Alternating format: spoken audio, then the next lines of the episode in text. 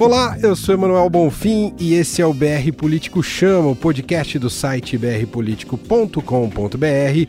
Estamos juntos todas as quartas-feiras, conversando e debatendo os temas que mexem com o noticiário político e, por consequência, com os rumos do país.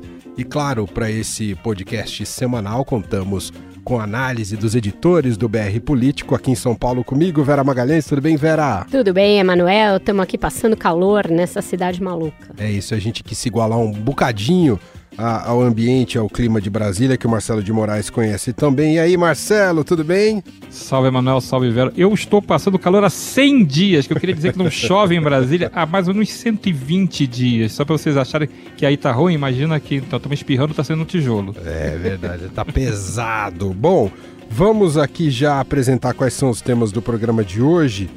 Primeiro deles, ninguém segura a família Bolsonaro, Carluxo nas redes, Flávio contra a CPI da Lava Toga, e Eduardo com a pistola na cintura. Fundamental, são pilares da civilização ocidental. Vou repetir para você: pacto de gerações, democracia, capitalismo e sociedade civil forte. Sem isso, a civilização ocidental não existe. Debate antecipado sobre criação de nova CPMF derruba secretário da Receita Marco Sintra. A CPMF tem pouco apoio no, no, entre, os, entre aqueles que conhecem da, da, da questão tributária.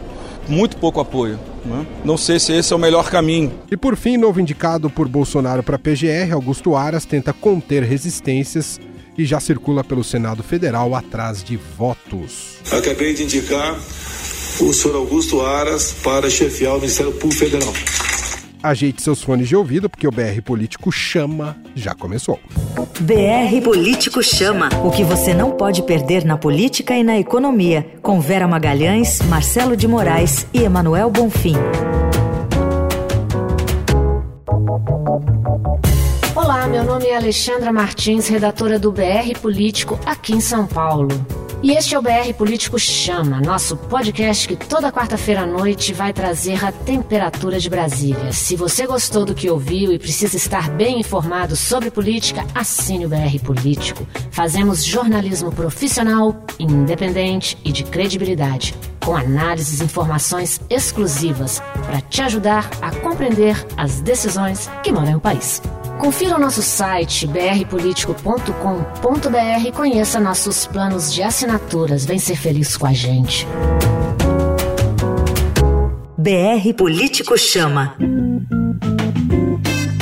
Vamos então começar aqui com o nosso primeiro tema de hoje do podcast BR Político Chama, toda quarta-feira. Vera Magalhães, Marcelo de Moraes. Você tem, evidentemente, todas as informações também em brpolitico.com.br falar da família Bolsonaro, Vera e Marcelo, com o presidente Jair Bolsonaro tendo ido para o hospital, está em recuperação. Parece que os filhos se sentiram autorizados a ocupar a agenda pública do debate.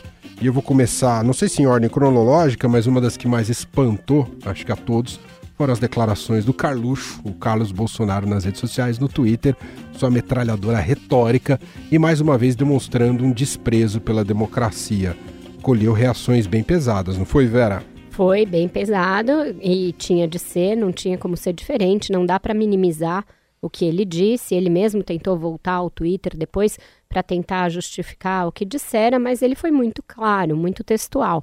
Disse que as transformações que nós desejamos, sem que a gente saiba exatamente quem somos nós, é, não acontecem na velocidade desejada no ambiente democrático. Isso não quer dizer outra coisa a não ser um lamento. Ele fez em tom de lamento, inclusive. Na justificativa posterior, tentou dizer que apenas tinha feito uma constatação, justamente para explicar para as pessoas por que, que as coisas demoram. Mas a gente sabe que hoje em dia, Manuel, os momentos em que a democracia é colocada em xeque e que há riscos de retrocesso na democracia são justamente aqueles em que ela é questionada a partir de dentro. É, a partir de, de, quando você tenta minar as instituições, mostrar que elas não atendem aos anseios da população, que elas não respondem na velocidade que essa população precisa, e aí você gera uma frustração ainda maior, e isso é muito amplificado pelas redes sociais. Você tem um ambiente de, con, de constante frustração, e isso alimentado, retroalimentado ali nas bolhas das redes sociais, e aí você tem um ambiente perfeito para é, justificar alguma retirada, alguma supressão de direitos, de prerrogativas, é, de liberdades dos órgãos de controle das instituições. Então, não se pode condescender nem transigir nem um milímetro com um tipo de declaração de viés golpista como esse. O presidente perdeu a oportunidade de rechaçar uh, o tweet do filho, ele que está tão ativo nas redes sociais, apesar estar no hospital, não falou nada, porque ele é muito condescendente com este filho. Não é a primeira vez que o filho expressa coisas absurdas e isso passa batido pelo filtro do presidente. Ele já disse, inclusive, que o Carlos Bolsonaro deveria ser ministro, que é o grande responsável pela sua eleição, naquela visão bastante familiar que ele tem do, do Estado e do seu papel como presidente da República.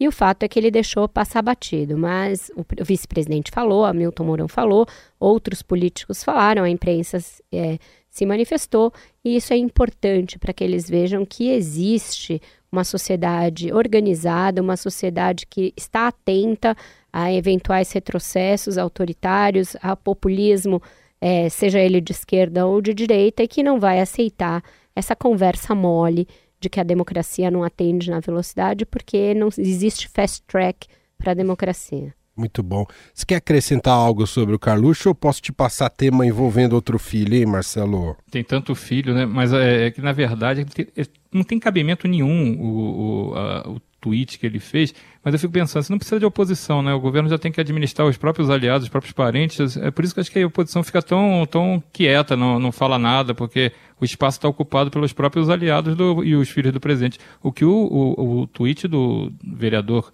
licenciado, né, Carlos Bolsonaro, é um, um absurdo tão grande que, claro que ia causar o estrago político que causou, claro que ia causar a, a reação é, indignada que causou, e não causou de poucas pessoas, causou até do presidente em exercício, o vice-presidente é, general Milton Mourão, também criticou o tweet. Ele é o presidente enquanto o Bolsonaro está afastado por causa da cirurgia, e ele se manifestou contra, o presidente da Câmara se manifestou contra, o presidente do Senado se manifestou contra. Quer dizer, é, a sociedade é, que está observando isso é, tem um. Fica, chega a arrepiar quando vê o filho do presidente falar isso, e como a Vera lembrou, sem receber nenhuma censura do presidente. O, o, a reprimenda não houve, tá? Até agora, como se tivesse falado assim: ah, o Flamengo vai ganhar do São Paulo, como se fosse uma coisa qualquer. Sempre um fake news, né? Então é, é, como se fosse. Eu vou pegar então o jogo do Santos, que vai ser esse sábado, tá? Foi em do Santos. Então, é, é, é, parece um comentário banal. Ah, gente, esse negócio de democracia, deixa pra lá, isso aí não precisa, não. A gente quer. Isso aí tá atrapalhando. Não, não dá, não tem cabimento. É mais um gol contra, é mais um fogo amigo que, que o governo produz contra si próprio e depois reclama que vai caindo na popularidade. Ah, vamos passar para os outros filhos, né? A família, uma semana que a família é, trouxe para si os holofotes, além a família estava ativa, família né? Família bastante ativa. Todo vamos falar agora do Flávio Bolsonaro, que está sendo confrontado, Vera e Marcelo, pelos próprios apoiadores dele, pelos bolsonaristas, por ele não ter assinado o requerimento para a instalação da CPI da Lava Toga. Ah, o Flávio está dividido aí entre ajudar politicamente o irmão uh, na, na, tentativa da embaixada em Washington, mas está colocando em risco a própria reputação perante aos seus eleitores, é isso, Vera? Ele já tá, já passou para outra para outra margem do rio faz tempo, né? Desde que veio à tona a existência do Fabrício Queiroz, esse filho já não está mais puro nessa discussão de combate à corrupção. Vamos lembrar que ele já tentou advogar a favor de um procurador lá do Rio de Janeiro para a Procuradoria-Geral da República. Tem o dedo dele, a mexida na, na Polícia Federal lá no Rio, na Superintendência da PF no Rio. Ele não assinou um abaixo-assinado de toda a bancada pelo veto integral à lei de abuso de autoridade. Ele agora endereçou para o presidente uma carta de uma federação obscura de policiais que não tem a menor representatividade a favor da mudança do diretor-geral da PF, Maurício Valeixo, que é ligado ao Sérgio Moro, e agora é isso. Agora é, o próprio presidente do PSL, Luciano Bivar, diz que pediu a ele ajuda para a retirada de assinaturas da bancada do PSL da tal CPI da Lava Toga. Em seguida, ele veio se corrigir, foi ao próprio Estadão, dizendo: olha, não é bem assim, ele não atuou, tentou de desdizer o que dissera a outra moda dos tempos atuais Mas aí já era tarde demais. Tem uma convulsão na bancada do PSL, acho que o Marcelo pode até dizer mais como está esse climão, mas o fato é que o filho do presidente, advogando em causa própria e beneficiado por aquela decisão do Toffoli de sustar as investigações do caso Queiroz, é, fazendo com que o relatório do COAF não pudesse mais ser usado, é, desde que não tivesse uma quebra de sigilo é, bancário determinada por um juiz, então esse filho já está advogando em outro lado. E isso faz com que a base bolsonarista fique muito inquieta achando que Bolsonaro traiu um compromisso de campanha. Mas aí a gente precisa voltar um pouco no tempo, Emanuel. A trajetória de Jair Bolsonaro como deputado não é a de um baluarte do combate à corrupção. Isso é uma fake news que foi criada na campanha e que as pessoas embarcaram nessa porque quiseram. Ele teve vinte e tantos anos de deputado em que as pautas eram só defesa de aumento para militar, defesa de pensão para mulher de militar. É, sindicalista. É, era um sindicalista, exatamente, como o Marcelo está dizendo. Ele não, nunca. Você já viu o Bolsonaro em alguma CPI, Marcelo? Imagina. imagina. Então, nem eu, nem ninguém. O Bolsonaro já foi integrante do Conselho de Ética da Câmara? Não. Então é uma lenda urbana que as pessoas compraram esse Bolsonaro, dragão da maldade contra a corrupção. Ô Marcelo, e essa revolta do, do da bancada do, B, do PSL, como é que tá esse ambiente? É, porque a bancada do PSL ela joga muito, vamos lembrar como é que ela funciona, ela joga muito para redes sociais, joga muito as pautas que eles criam são, é, apesar de ser o partido do presidente, não são necessariamente as pautas do governo, muito pelo contrário, são pautas é, mobilizadas pela rede social, pelos seguidores, pelos bolsonaristas, porém não pelo governo Bolsonaro. Então há uma pressão nas redes sociais muito forte para que esse grupo apoie a investigação contra o Supremo, que é pintado como um, um grande mal para o país, que o Supremo, é, os ministros não, são contra, estão passando pano contra a corrupção corrupção, que eles querem que mais todo mundo seja, quer proteger o, os políticos corruptos. Então tem uma pauta muito forte nas redes sociais de, que esses grupos têm como seguidores pedindo essas investigações. E eles têm batido desde o primeiro minuto lá dentro do, do Congresso, nessa legislatura, principalmente no Senado, para instalar a CPI do Lava Toga, que seria uma CPI para passar limpo o Supremo e os outros tribunais superiores e outros tribunais de justiça. E não cola, não tem, não tem um, um, fato determinado. Como é que se abre uma CPI? A CPI precisa ter um fato determinado claro. Não assim, vamos investigar o Supremo. Não tem um, uma investigação. Já houve uma CPI do Judiciário. Para quem lembra, essa CPI do Judiciário, inclusive, produziu o famoso é, é, punição para o juiz Nicolau, teve a, a, a punição para o ex-senador Luiz Estevam. Teve casos investigados pela CPI do Judiciário que tinham é, fatos determinados, como por exemplo superfaturamento de tribunais, obras que eram é, superfaturadas. Então tinham casos específicos que estavam sendo investigados por uma CPI. Quando você fala, vou investigar o Supremo, a CPI não anda. O próprio Davi Alcolumbre, presidente do Senado, deixou muito claro. Não tem fato determinado, vai ser só uma briga, que isso aqui querem arrumar só uma briga entre poderes, sem, é, sem sentido jurídico, sem embasamento para que essa CPI funcione.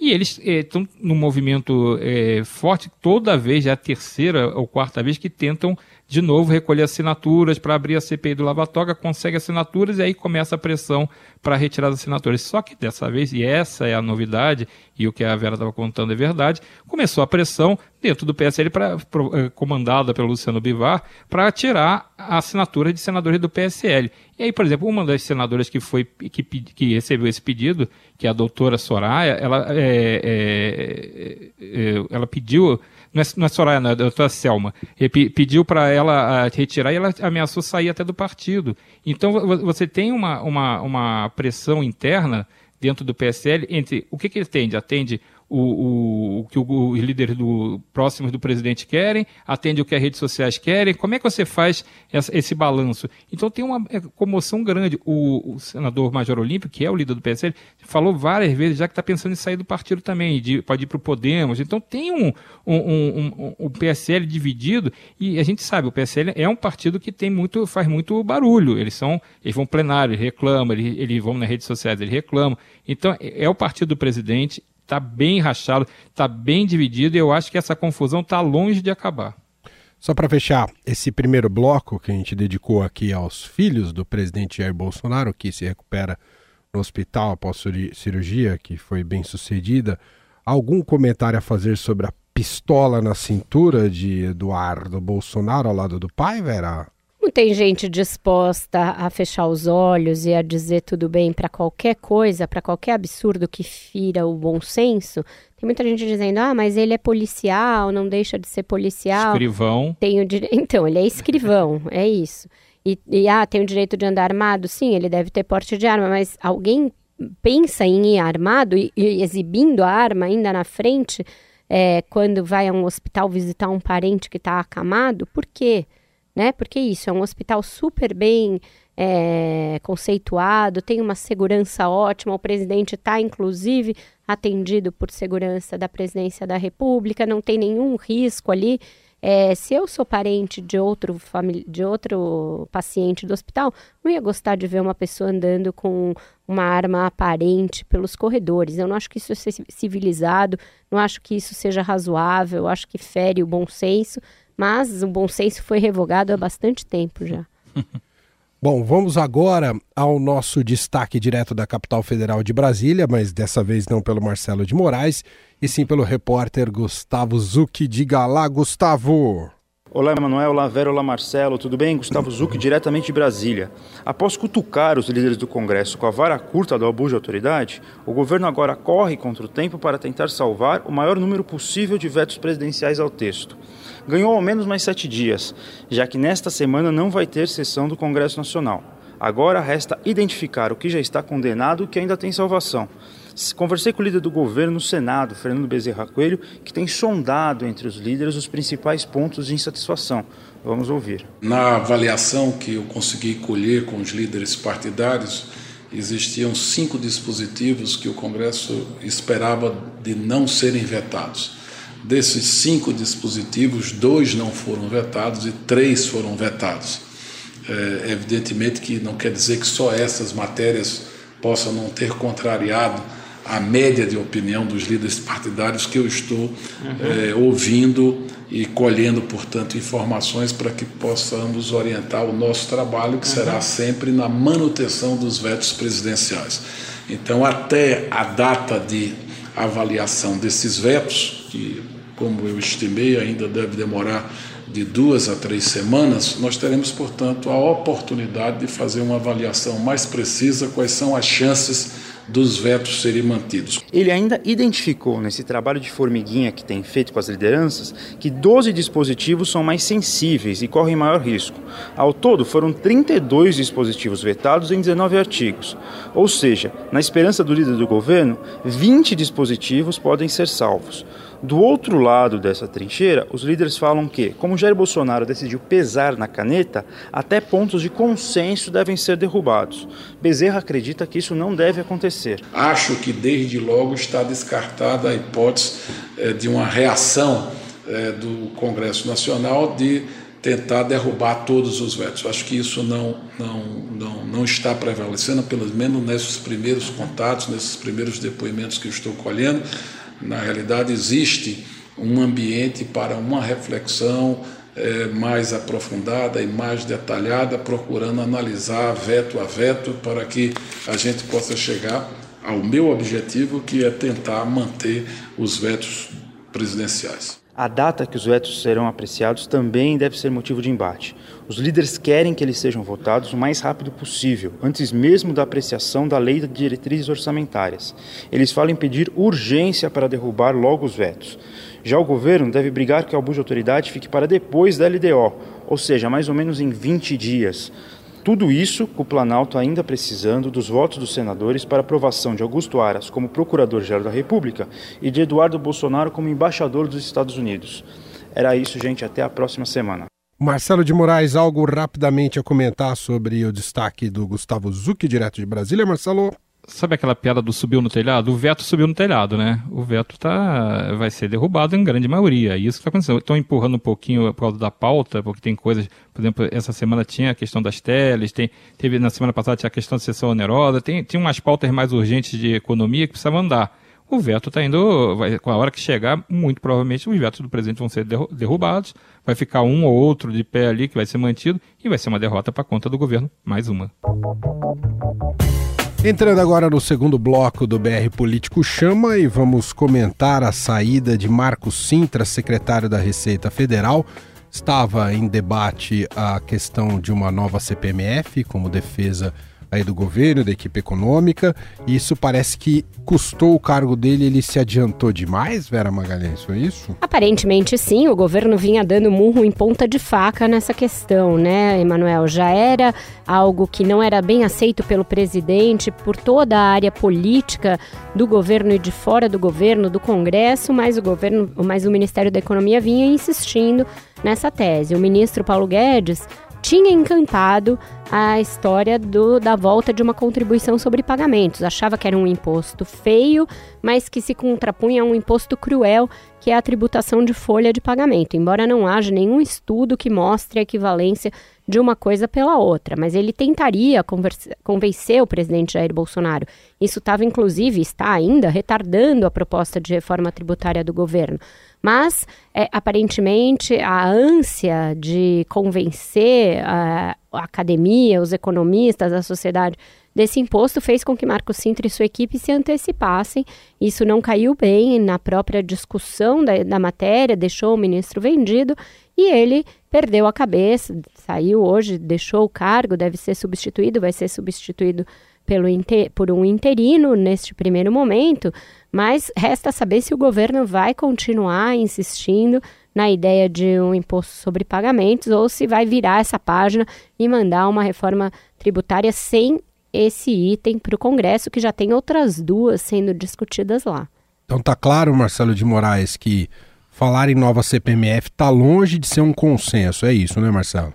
Está longe de ser um consenso, mas eu estou com a Vera. A minha dúvida é se a queda também derrubou a CPMF junto ou se ela vai modular apenas um pouco o debate, se vai fazer o hum. governo ir, ir com o freio de mão mais puxado, tentar negociar melhor, porque Paulo Guedes vinha defendendo publicamente, não chegou ao grau de detalhamento que o, que o Marco Cita tinha, os auxiliares diretos dele tinham, mas ele defendeu claramente que ele achava que era importante ter a CPMF, não, não chamava com esse nome, mas de ter esse tipo de imposto de volta. Agora, eu acho acho que se tentar, vou insistir 20 vezes, se tentar voltar com a CPMF vai levar a toco do Congresso, porque o presidente da Câmara, Rodrigo Maia, é contra, o presidente do Senado, Davi Alcolumbre, é contra. Há uma enorme resistência a esse tipo de projeto. A, a CPMF foi extinta em 2007, é, quase debaixo de porrete. Havia uma, um desgaste gigantesco da, dessa contribuição e ela, para ser retomada, ela tem que valer muito a pena para os parlamentares abraçarem. Ninguém quer abraçar um projeto que causa desgaste. As pessoas entendem que vão pagar mais imposto, na mesma hora elas gritam e você perde eleitor,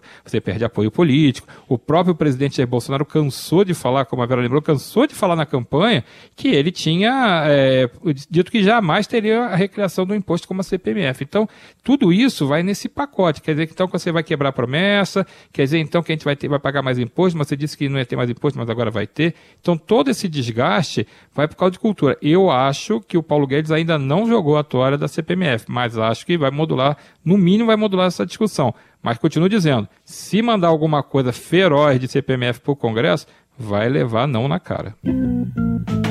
Muito bem. Assim a gente encerra esse segundo bloco aqui do BR Político Chama. Uh, programa aqui com a Vera Magalhães e Marcelo de Moraes. Vamos ao nosso último bloco de hoje, último assunto para a gente debater com eles. Uh, e vamos falar aqui sobre Augusto Aras, né, o indicado pelo presidente Jair Bolsonaro para o comando da Procuradoria-Geral da República, já tem feito toda a sua diplomacia, uh, feito um discurso aí calibrado para fazer bem aí aos ouvidos dos senadores, inclusive aqueles que pertencem à oposição, tem falado em uma lava-jato positiva, tem feito reuniões, almoços, enfim, é um político, Vera Magalhães. Todo indicado para esses cargos cumpre esse périplo, Emanuel. Gasta uma sola de sapato, vai nos gabinetes dos senadores com Augusto Aras, isso não está sendo diferente, mas tem algumas outras diferenças que, a meu ver, chamam a atenção. O fato dele ter se comprometido, por exemplo, com uma pauta levada a ele por evangélicos me chama a atenção. Isso não é da tradição do Ministério Público e alguns dos temas com, é, com, os quais ele se comprometeu nessa carta vão na linha oposta do que tem sido a atuação do Ministério Público nos últimos anos, em relação a temas como famílias é, homoafetivas, ao casamento gay, a aborto. O Ministério Público tem dado é, pareceres no Supremo, quando essas questões chegam lá, em outra direção é, que não essa. Então, vai haver uma guinada nessas questões mais ligadas a comportamento. Ele, como o chefe da, do Ministério Público, tem o poder de sozinho determinar essa guinada, porque a gente sabe que os procuradores são muito ciosos da sua independência. Ele tem como dar é, esse comando, a revelia dos seus é, colegas de Ministério Público, da instituição como um todo. Eu acho que isso pode criar alguns solavancos, principalmente nos conselhos, no conselho ali ligado a direitos humanos, etc, etc. A Procuradoria dos Direitos Humanos, que a gente sabe que tem uma procuradora que pensa é, radicalmente diferente disso, que é a Débora Duprá, que tem mandato até o ano que vem, que ele não pode chegar e simplesmente tirar. Então, tem algumas questões, e a questão ligada à independência do Ministério Público, que tipo de compromissos ele firmou com Jair Bolsonaro para ser indicado, tudo isso está no horizonte. A sabatina vai ser um momento para se ver é, em ação algumas dessas teses. E eu acho que está tranquilo para ele ser aprovado. Não vejo que vá haver muita dificuldade. O que importa é quando ele assumir de fato o cargo, como todos esses compromissos que ele está fazendo vão se manifestar na sua atuação como PGR. Marcelo, às vezes internamente para ele pode ser mais difícil do que convencer a classe política, né, Marcelo? É verdade. Ele, numa dessas conversas que ele teve, como a Vera falou, está gastando sola de sapatos, já acabou até o sapato dele, que já foi em um monte de gabinete desde segunda-feira. Eu acompanhei algumas dessas passagens ali. Ele não está dando entrevistas ali, ele está é, só contando que ele está realmente se apresentando. Mas na, nessas conversas, uma coisa que ele também tem dito é que ele quer é, fazer um, está pregando um discurso de união dentro do Ministério Público, vamos pacificar, vamos todo mundo trabalhar pelo Brasil. Ele tá, fala, é, é, assim, ele fala mais ou menos conforme o público, né? Quando ele tem um senador mais conservador, ele está indo mais conservador, quando um senador cobra mais da Lava Jato, ele fala da Lava Jato. Ele está ali meio que moldando. Como, aliás, é, é, é meio que praxe os, os candidatos, quando eles são indicados, Raquel Dodge também fez a mesma coisa da última vez. Só que assim, como a Vera falou, tem um, uns sinais ali meio que são novos, meio com, complexos, que a gente tem que ver como é que ele vai, se na hora que ele assumir, como é que vai ser a prática dele, se ele realmente for aprovado, eu acredito que vai ser aprovado, não estou vendo nenhum movimento de grande resistência, eu imagino que a sabatina vai ser muito quente, eu acho que a sabatina vai ter gente perguntando, é, talvez provocando mais ele a se expor sobre essas opiniões mais polêmicas e pela, é, sobre a equipe dele também, que ele está juntando alguns procuradores para auxiliar ele, que também tem um, um perfil mais conservador. Talvez essa parte realmente esquente muito essa batida, mas eu acho que voto tem, eu acho que ele vai ser vai ser a, a, aprovado sem muito drama, e aí vai ficar é, é, qual é a linha. Tem muita resistência, é, de novo, nas redes sociais, sobre essa é, indicação. Muita gente, muitos bolsonaristas ficaram muito irritados, frustradíssimos, porque acham que ele tem ligações com a esquerda. De fato, tinha no passado.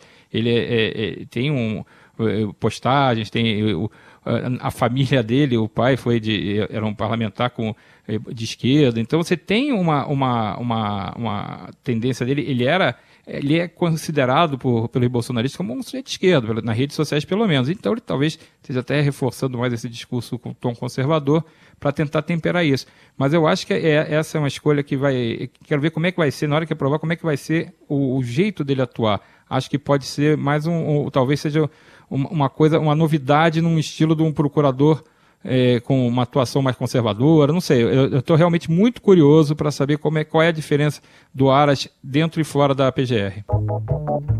Muito bem, com esse comentário do Marcelo de Moraes, a gente vai encerrando aqui a edição de hoje do BR Político Chama, nosso podcast de toda quarta-feira do BR Político. Você tem mais informações, toda a cobertura do noticiário político, econômico em brpolitico.com.br. Tem também outros produtos atrelados ao BR Político, além desse podcast. Sexta-feira tem a live nas redes sociais, no Facebook, para você acompanhar.